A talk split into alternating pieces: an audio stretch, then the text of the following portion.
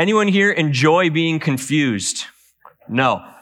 I do not like being confused. I don't like being lost. You probably feel the same way. Um, whether you're looking for your car in a large parking lot and you have trouble finding it, or you're following someone and they just speed through a yellow light, or you're listening to someone tell a story and they're jumping from idea to idea. It's, it's not fun being confused or being lost. But at the same time, many people like the challenge. This is why we go to escape rooms. This is why we have scavenger hunts. We like the challenge of possibly being confused. And I remember um, a few years ago, we did a young adults group. We went to a giant corn maze. And corn mazes is pretty much just you being lost and confused the whole time and hoping that you find the right exit. Some people might think there's a strategy to it, but usually when you get to the front, it'll say, here's a sign of the estimated time it will take you to get through this maze. And it's usually pretty accurate, an hour, two hours, however long it is, depending on the size. Um, and they, and by the end, when you get through it, you come out and you realize the exit is probably about 20 feet from the entrance even though you just spent an hour of being confused and, and lost, dead end, dead end, whatever. Maybe you ran through the corn to get to the exit because you're running out of time. Um, it's, it's difficult. It can be lost, confusing. Imagine, though, you start going through a corn maze and your friend sends you a message and they say, Hey, I actually have an aerial view of the entire maze. I can see the whole maze. So if your goal is to get through this maze, just put me on speakerphone and I can walk you through where to get and where to go. That way you can get through the maze as quickly as effectively. Now, you probably wouldn't get your money's worth doing that because what's the fun of the confusion if you know where to go already?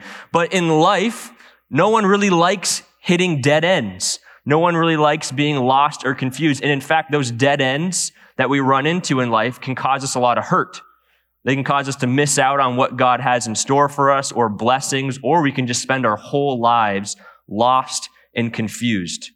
In 2 Corinthians 5 verse 7, it says, For we walk by faith and not by sight. And this verse will stress the importance of living life by faith and trusting in God and His plan for our life and not what we can see directly in front of us, not a sight led perspective. Our bodies deteriorate. Our senses, they can't reveal the whole truth. But God, through his spirit, will never cause us to misstep. That's a life of faith. And I believe that most Christians understand this concept to a certain degree. We talk about salvation by grace through faith.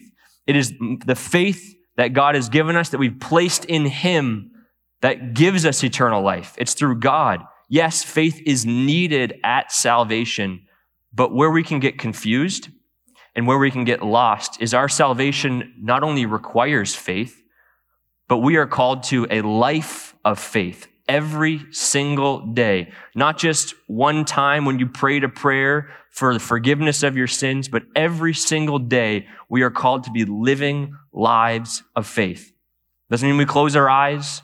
Doesn't mean we ignore forms of logic or any physical evidence, but it means that even though we are unable to see the whole picture, we trust in God, in His Word, and His leading that we can receive that from Him. So, what we're going to hopefully understand as we dive more into 2 Corinthians 5 is that God desires followers who live every day by faith.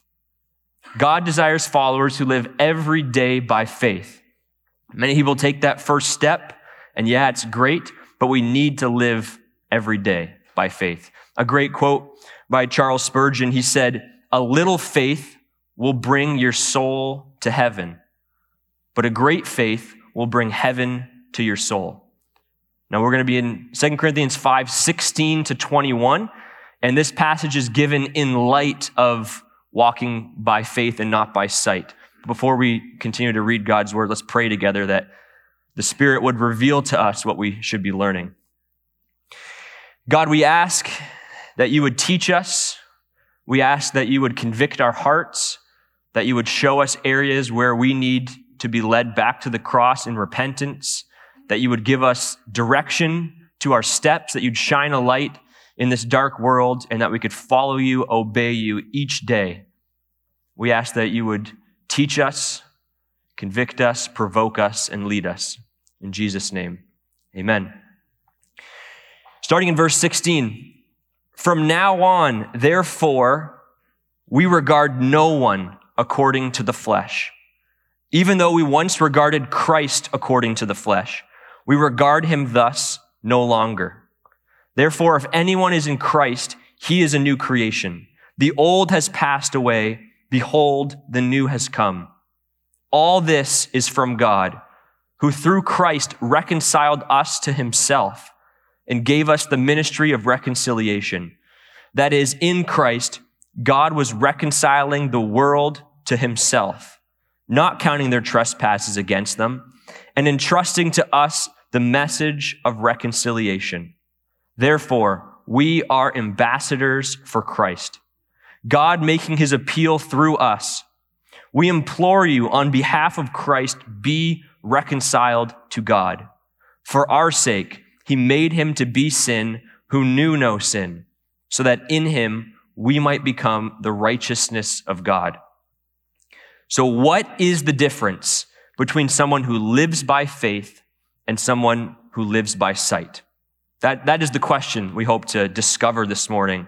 And the first way we see that in this text is a person who lives by faith will see the world differently. A life of faith will see the world differently. Look back at verse 16. It says, From now on, we regard no one according to the flesh. No one. Even though we once regarded Christ according to the flesh, we regard him thus no longer. And over the past few weeks, as a church, we've been going through the book of Acts. And in the book of Acts, we recently saw the conversion of Saul, who was this Pharisee, this zealous Jewish leader, and he was persecuting Christians, tracking them down, taking them imprisoned back to the capital to be punished. And what happened? On this trek on the road to Damascus, God blinded Saul and he came to faith in Jesus. How did that happen? How was there such a radical shift in his life? In the process of being drawn to Jesus, his eyes were opened. His eyes were opened both metaphorically and physically for Saul. He saw life differently. God blinded him, revealed himself to him, and then his eyes were opened. He could see. The people he was traveling with were still the same. The roads he was walking down and the cities he went to, they were still the same. But through eyes of faith, Saul saw the world differently because of a real encounter with Jesus. Even to the point where he's given a new name. He's no longer called Saul, but he's called Paul. And he says, I regard no one according to the flesh. He's the one who wrote Second Corinthians. He means to say, I once lived and acted according to my own ways, my own desires, my own choices. My own understanding is how I lived. My own logic. I trusted in my own wisdom. And because of that, I disregarded Christ. I didn't see any need for Christ. I didn't see any real desire to, to make him Lord of my life. There was no need for that. But through what Jesus has done for me, I realized I was missing out on something. Though I saw him physically in the flesh, Paul did, he saw no use for him. But now, through faith, real faith, his worldview has been changed. He realized he was radically missing something. And why, what changed? Through a life of faith, he now can see from a spiritual perspective. He doesn't just see things on a physical dimension. He's been made aware of what it means to walk by faith and that means seeing the spiritual realm around you. When your worldview is changed, you see the spiritual realm. Now, some people get a little freaky when you say that word, spiritual realm. I don't know. That's kind of weird. You know, you think the things you've heard on TV or you've read in books with psychics or witch doctors or people trying to improve their spiritual energy or chakra or chi, right? We, we hear these words and we kind of very easily in the West downplay the idea of the spiritual realm or the seriousness of it, or even if there is a spiritual realm. However, scripture is clear there is a spiritual realm. It's all around us.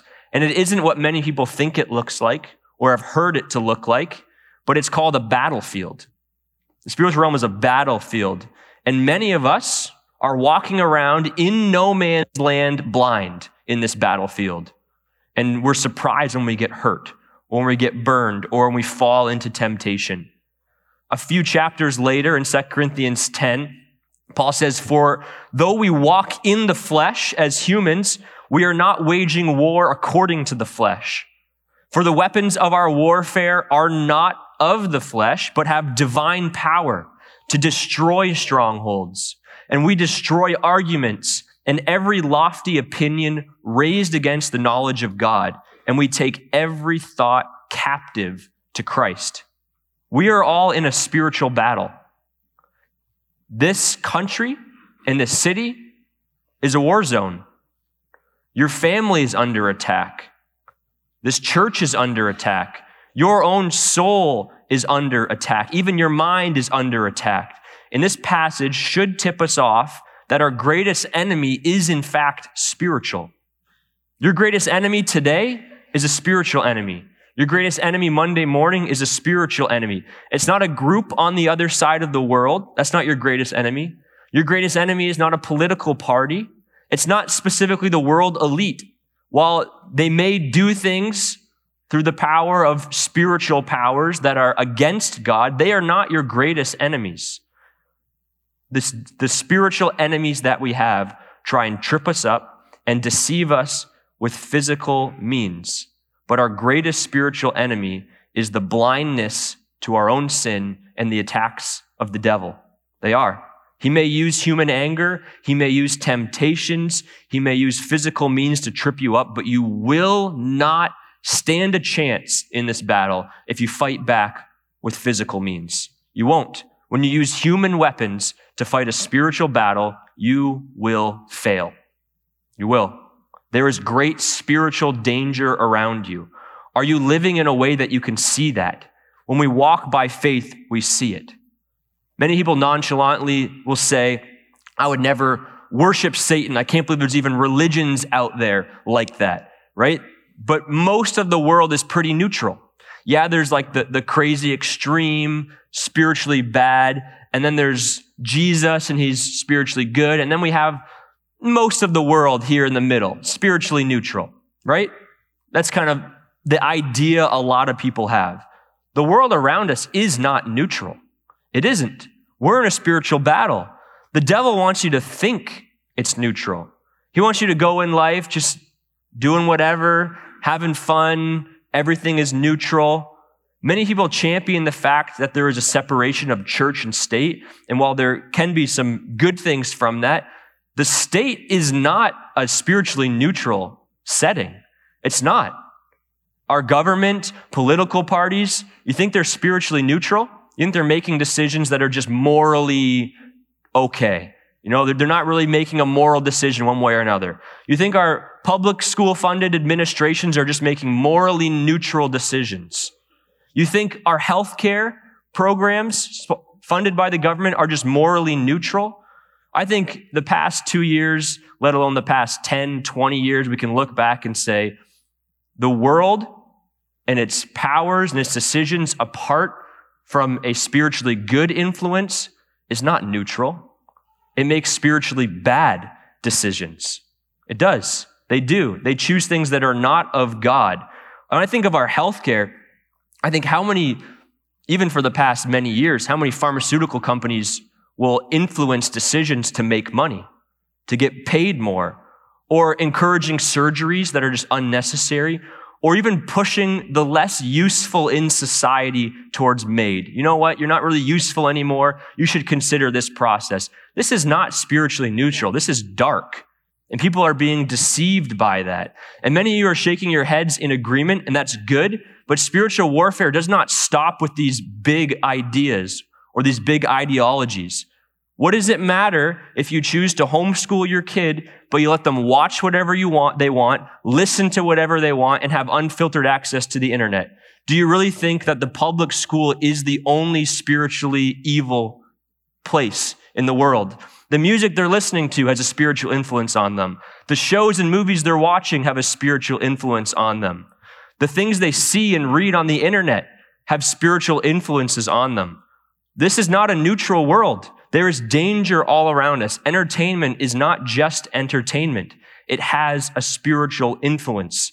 And if you live by sight and not by faith, you will not see the root issue. You'll, yeah, well, you might leave public school education or you might do this or that, but you're not attacking the root issue. You're just attacking the fruit in their lives. So how you view this world will vastly impact your reaction. Your response to danger will reveal what you revere. It will. Do you see with eyes of faith this battle that's going on because your souls are at stake? Ephesians 6 talks about putting on the armor of God to be protected and to effectively attack against spiritual attack. And we're in a constant war. We are. Verse 16 of Ephesians 6 actually talks about the shield of faith and how the shield of faith is useful to Christians to ward off the attacks of the devil. It says his fiery darts that he's shooting at us. Does your life reflect faith in a way that you are daily protected from these attacks? Now, daily attacks sounds a little overwhelming. And sometimes I can get overwhelmed, and I'm sure you get overwhelmed by the idea of constantly being prepared and constantly being on guard against these dangers. My own flesh rebelling against me, spiritual attack, temptation. It can feel hopeless. It can feel unendurable. But when I repent of my doubt in God's strength and I return to a faith led worldview, I can see clear what is right in front of me and what is real reality, and not just physically, but spiritually. There's an awesome imagery of this in 2 Kings 6 with Elisha. In this situation, I, w- I would encourage you to read that chapter on your own time, write that down. Awesome section of scripture. But Elisha is currently with his servant, and they're in a city, and there is an enemy army that is attacking the Israelites. And God is revealing to Elisha all the plans of this enemy army. So Elisha relays it to the Israelite king. And the army, the enemy army is getting mad. They're like, how do they know everything we're doing? And they hear about Elisha. So like, where is he? We're going to go get him. And one morning, Elisha and his servant wake up and they're surrounded by this enemy army. And they're like, what are we going to do? We're going to get destroyed. And the servant is scared and he's nervous what's going to happen. We're so few, they're so many. And Elisha looks at him and says, Don't be afraid. Don't be afraid. Those who are with us are more than those who are with them. Now, from a human perspective, the servant's probably like, This guy's crazy. I can't believe I've followed this guy and I've been his servant for so long. We are going to get utterly wiped out by this army. There are a few of us and there is a massive army here. How can you say there's more of us? Do you see the reality, Elisha? Do you really see what's going on? We don't stand a chance. And then Elisha prays. He prays to God that he would open, that God would open the servant's eyes to see what's in front of him. And the Lord does. And what does the servant see? He sees a multitude of horses and chariots of fire surrounding the enemy army, far more than the army that stood in front of them was. And God provided and protected Elisha and his servant. Elijah could confidently trust in God. Why? Because he saw through eyes of faith. He saw reality. Yeah, there's a great danger in front of me, but my God is stronger. My God will protect me, and I can see that. Is your confidence in God in the face of danger? Do you trust that He has the power to overcome spiritual attack? That He has the power to overcome your temptations, your own flesh? Do you? Do you believe what Jesus said in John 16 33? He said, I've said these things to you that you, that in me you may have peace. In the world, you will have tribulation, but take heart because I have overcome the world. You can have peace you can overcome temptation. You do not need to fear why? Because Christ has overcome. He has defeated death. He has defeated the grave and he will win this spiritual battle. He's the king of the universe and he cares for us and he has given us the ability to walk by faith. There is a spiritual battle going on. And when you walk by faith, you can be well equipped. You can. So we see the spiritual perspective and we see the spiritual battle but it doesn't just stop there. What's the difference between someone who walks by faith and walks by sight?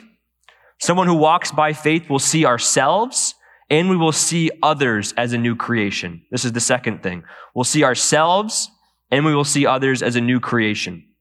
Pretty much we see people differently, not just our situation. We see people differently. We're going to reread verse 16 and then 17. From now on, therefore, we regard no one according to the flesh, even though we once regarded Christ according to the flesh. We regard him thus no longer. Therefore, if anyone is in Christ, he is a new creation. The old has passed away. Behold, the new has come. So we don't just recognize others or uh, recognize our worldview through a faith led perspective by people. Doesn't mean we disregard humanity. You know what? Flesh doesn't matter. Humanity doesn't matter. We're all just spiritual beings. Let's only focus on that. That's not what Paul is saying here. But he's saying we examine others from a different criteria.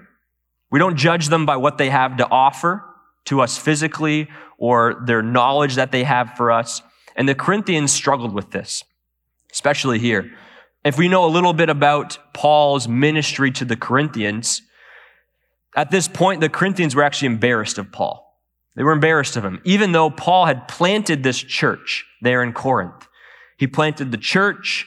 He wrote them a letter, First Corinthians, and then they were like, they were having some trouble. They were having some issues with sin. They began to disregard Paul as a real apostle because other missionaries had come to the area and they were kind of teaching things differently. They were acting differently. Like, you know what? Paul, he's poor. He doesn't really have much of a status. You know, look at him. He's suffering. How can he be a real disciple of God, let alone an apostle? We are the ones you should be listening to. We're the ones you should be obeying. And Paul actually writes another letter, which we don't have. He visits them. It's called the painful visit in order for them to understand that he is actually equipped by God. That is God who sent him.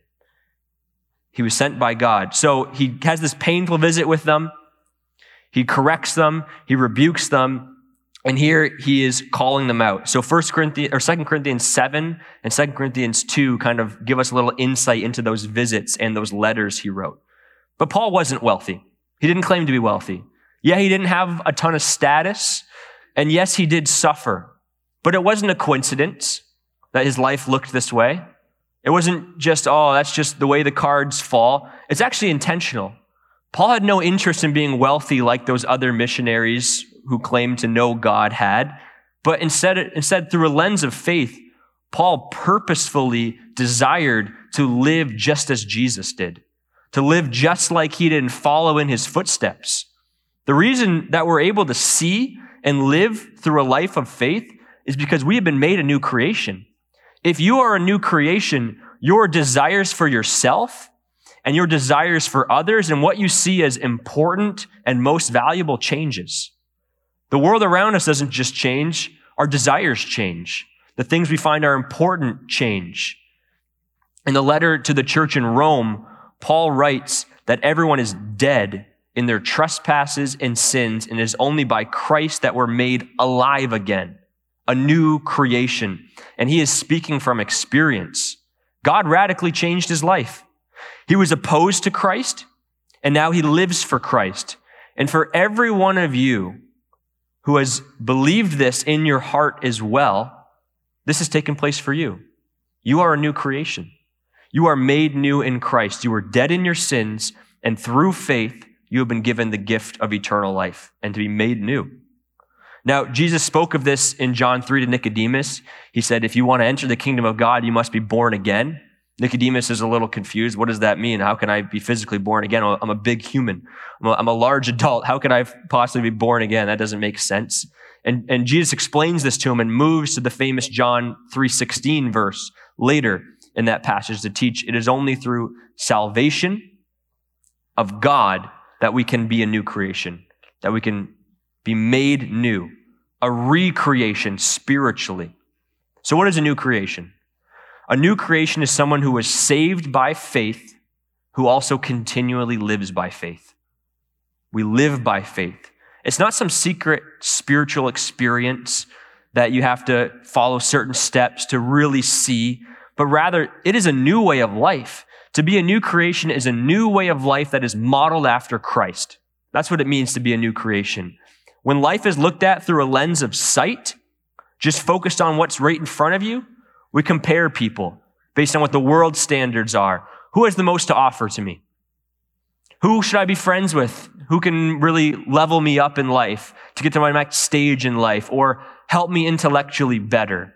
Who has the most to offer me? Who's, who's doing the most? Who's most successful right now? Those are the people I want to be around, see, spend my time with. That's a, that's a sight led perspective.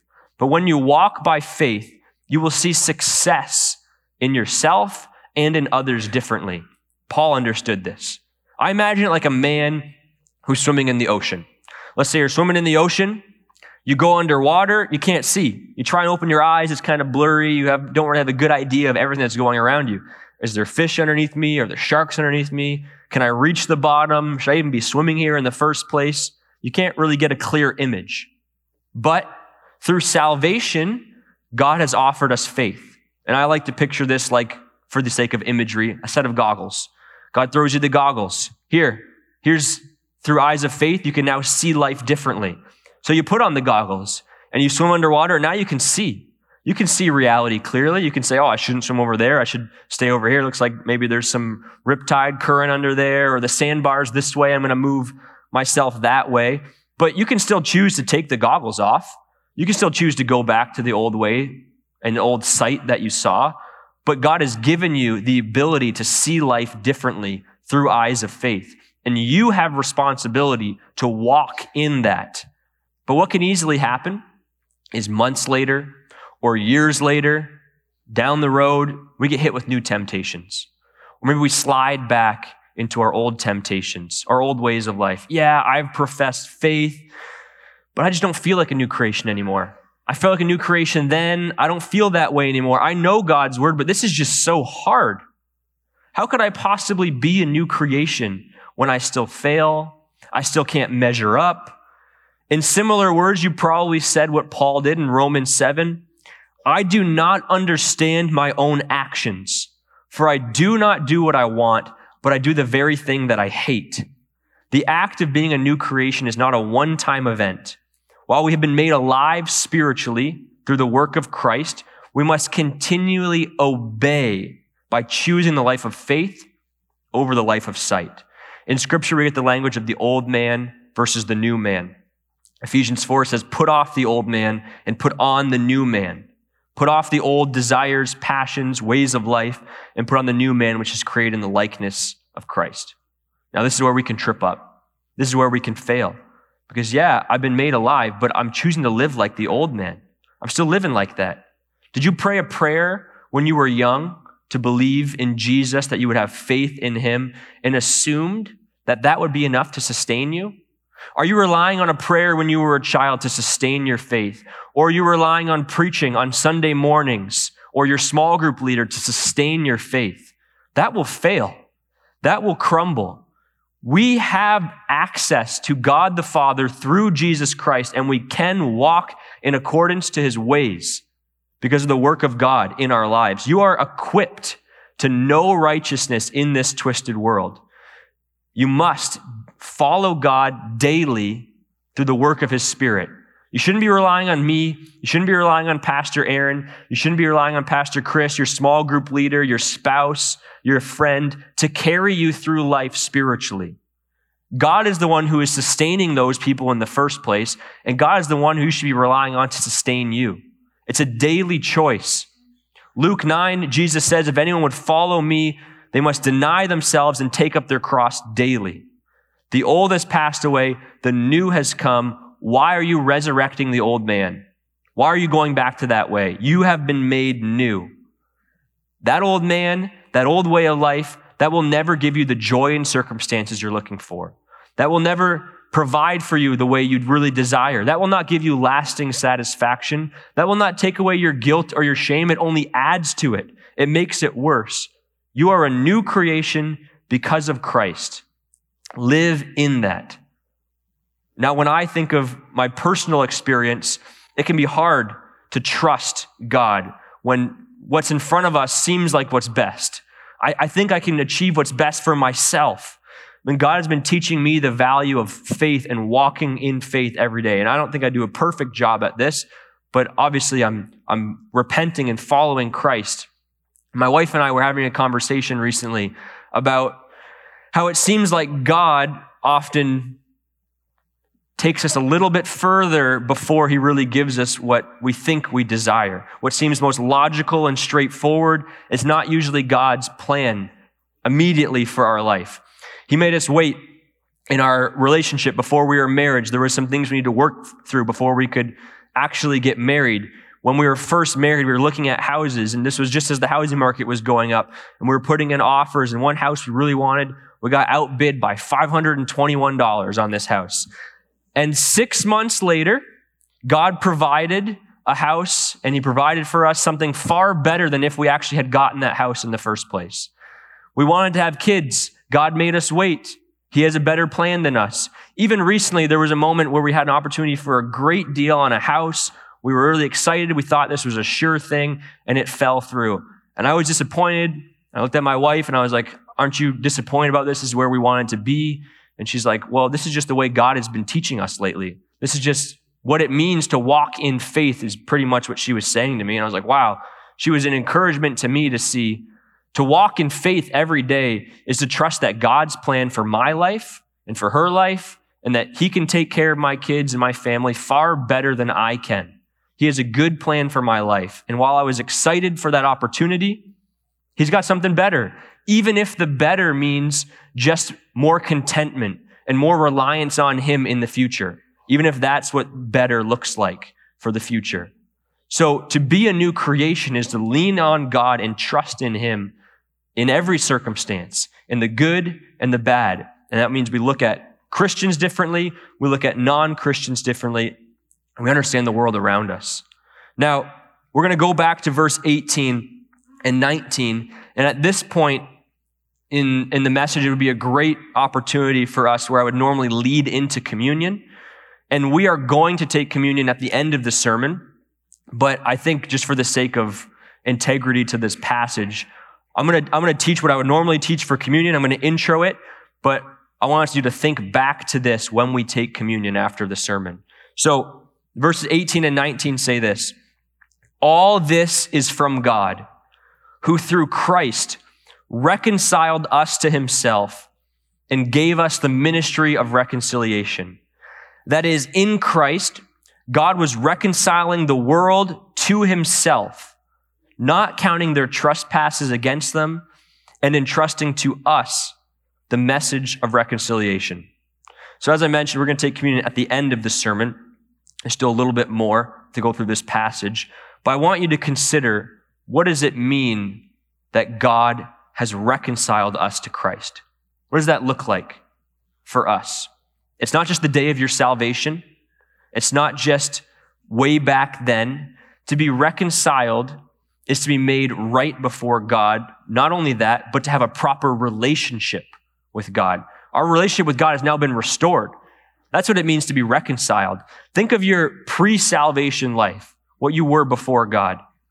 We cannot be reconciled to God living in sin. We must first be saved to be reconciled. We were dead in our sins. We were destined to, for hell. There was no connection between us and God spiritually. It was broken. And you know what's the most embarrassing part of all this? Even though our relationship with God is broken because of our own sin, God is the one who pursues us. It's, if you think of like how this would look in human relationships, it's almost like a very little child that threw a temper tantrum and got into a fight with their sibling and took their stuff and storms off. And what happens? The parents talk to that child. They bring them back in front of their sibling and they say, what you did was wrong. You need to apologize and restore this relationship with your sibling. It's kind of embarrassing to think that that's what it took for us. God pursued us, chased us down, and reconciled with us. Not because he did something wrong. We were the ones who broke the relationship in the first place, and yet he still chased us down. He brought us back to him and he forgave us. He was both parties in this sake. It's, it is pretty embarrassing that he pursued us, he initiated, and he recon- he's the reconciler. It's not just some polite ignoring either. God's not just like, you know what? I love you. Welcome home. Your sins, I've forgotten about them. No, it's not just, He hasn't just forgotten about your sins. He doesn't look at our sins and say, I'm just going to ignore them. Come on back into communication with me. No, through the life, the death, and the resurrection of Christ, your sins are forgiven, wiped clean. It's God's work through his death that our sins have been forgiven. That's the only reason you're justified. That's the only reason you can be reconciled to Christ. That's the only way we can be adopted to God. And God calls us sons and daughters to the King of Kings and the Lord of Lords. He has adopted us. He has reconciled us to him through what Christ has done on the cross. Our trespasses and sins have been forgiven. Do you disregard what God has done through Christ's death on the cross and reconciling us to him? Or do you cherish what Christ has done and you seek to live honorably in light of that? And we're going to take a moment later to reflect on that, but let's move into our, our final section of Scripture. Verse 20 to 21. Remember, we're asking what's the difference between someone who lives by faith and someone who lives by sight? To live by faith is to act as an ambassador of reconciliation. It says, therefore, we are ambassadors for Christ, God making his appeal through us. We implore you on behalf of Christ, be reconciled to God. For our sake, he made him to be sin who knew no sin, so that in him we might become the righteousness of God. In light of what Christ has done for us through reconciliation, we as Christians have now been given the task to reconcile with others. We're called ambassadors. What does that mean? It means we speak on behalf of someone. That's what it means to be an ambassador. It's like a representative, someone who speaks on behalf of Christ in this sake. So the ambassador's message, if you are an ambassador, your message is Christ's message. And what is that message? Be reconciled. Believers have now been given this message, and we are mouthpieces of God. We're God's mouthpiece of reconciliation. We proclaim this good news to any and all who would listen and receive it. Now, the primary goal of reconciliation is to restore the unbelieving into proper relationship with God. That's the primary goal of reconciliation. You were once far off, and now you are brought near. But a secondary benefit of reconciliation is the effect it has on human relationships. We should treat human relationships differently. If it influences all areas of life, it should. Paul's frustration with the Corinthians, them not listening, them embarrassed, them disregarding him, them downplaying his authority, Paul didn't run from that. He didn't say, you know what? I'll go share the gospel with those that actually care. I'll go focus on church planting some more. I'll go focus, focus on my missionary work more. He didn't leave the Corinthian church. He didn't run. He pursued them. He chased them down. He wrote more letters. He visited them. He didn't say, I've had enough of this. We're done. Why? For the purpose of reconciliation. So they could be mainly restored to God and that their relationship could ultimately be restored too. Now, I don't like conflict. I don't know if you like conflict, but there comes a certain point when the pain of conflict is outweighed by the issue that's going on around you or walking on eggshells. You know, you, you, there's been an issue and you're like, I'm going to ignore it. I don't like conflict. But walking on eggshells just becomes too much. The conflict needs to be dealt with. Now, I once had a boss that had some issues. And no, it's not my current boss, if that's what you're thinking. Um, but he would sometimes freak out. He would get upset, and it was awkward to be around this guy when it happened. And he had those outbursts. People would just look down. They wouldn't look at him. They would ignore him. They wouldn't want to be around him. But one time, I remember he pulled me aside and he said, Hey, look, I messed up. I shouldn't have acted that way. I shouldn't have said those things. Like, I'm sorry that I did that. Are we good? And then after that, it's like, wow, yeah, you know what? It's all good. I forgive you. We're, we're all good. Then you can actually enjoy working with that person. You actually have some fun times after that because that relationship has been fixed and restored. But the issue needed to be dealt with first. Our job as Christians is to tell others, you can have this with God. You can have that with God. You can actually enjoy being in his presence. You can speak to him and he will listen to you, but your sins need to be dealt with first. And not only does it affect your spiritual relationship, this impacts your relationship with those around you. You can find true restoration, true reconciliation. So how should we act? If we are ambassadors of God's message, how should we act? Three things. We proclaim Christ's message and not our own. If you're an ambassador, you will proclaim Christ's message. That means you don't fear, you don't get intimidated, you don't worry about what people are going to say when you say this message. Why? Because a real ambassador does not change the message that they have been given. We don't change God's word. We herald his truth that all can be reconciled. And it is his message and his act to reconcile. And this is the only lasting and effective truth and reconciliation project that you will find. Many people cherry pick sections of scripture in order to say what they think people want to hear about God. You know what? God is going to punish sin? I don't know. I don't like that. I'm not going to tell people about that passage of scripture.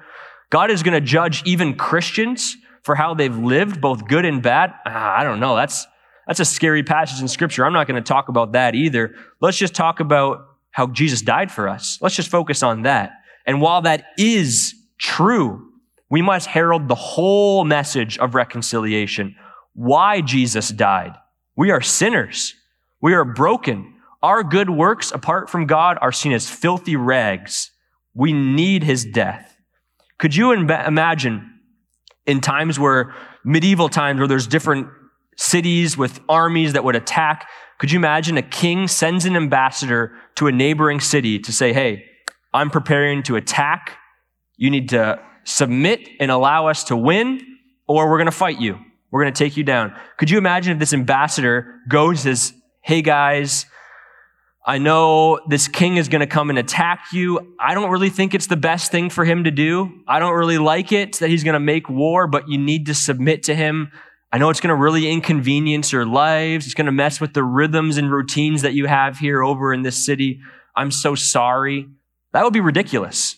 Imagine if someone did that. Why then do we act that way with God's message? Why do we tiptoe around what he said when he actually knows what's best? He's not a human king that fails and doesn't understand life. He knows everything. And our job is to proclaim his message and not our own. The second thing is we proclaim it in a way that demands a response. That's the way we proclaim God's word. When we prepare to take communion and we recognize what Jesus has done, it demands a response. It does. Will I be reconciled to God through the confession of my sins or will I ignore that? Will I just do my own thing? Will I not take communion? Will I take communion in an unholy way? Or will I be reconciled to God? It demands a response. It's your option, but it still demands a response. In the same way, our message to the world and to others should demand a response. Here is what God's word says. Will you repent and believe? Or will you keep living the life you're living now? Will you be reconciled to the Father or will you deny it? A response is needed. And just like every time we read the word of God, it demands a response from us. We should take it, let it influence our life, our worldview, or are we going to ignore it? It demands a response. And everyone is given the choice when they're presented the gospel will you believe or will you choose not to? A response is needed. And the last thing is we leave the result of this message to God. We let God take control afterwards. After we've done our role of heralding God's word, of reconciliation, we let God do the results. Paul later says, I planted, Apollos watered, speaking of the seed of faith, but it is God who gave the growth. It's, the, it's only God who's going to get the real response. And that takes the pressure off you. If you're an ambassador, yeah, you got to herald the message, you got to say the message. But if your hearers are disinterested, it's not your fault. We want to do a good job of this, but they're not denying your message. They're denying Christ's message.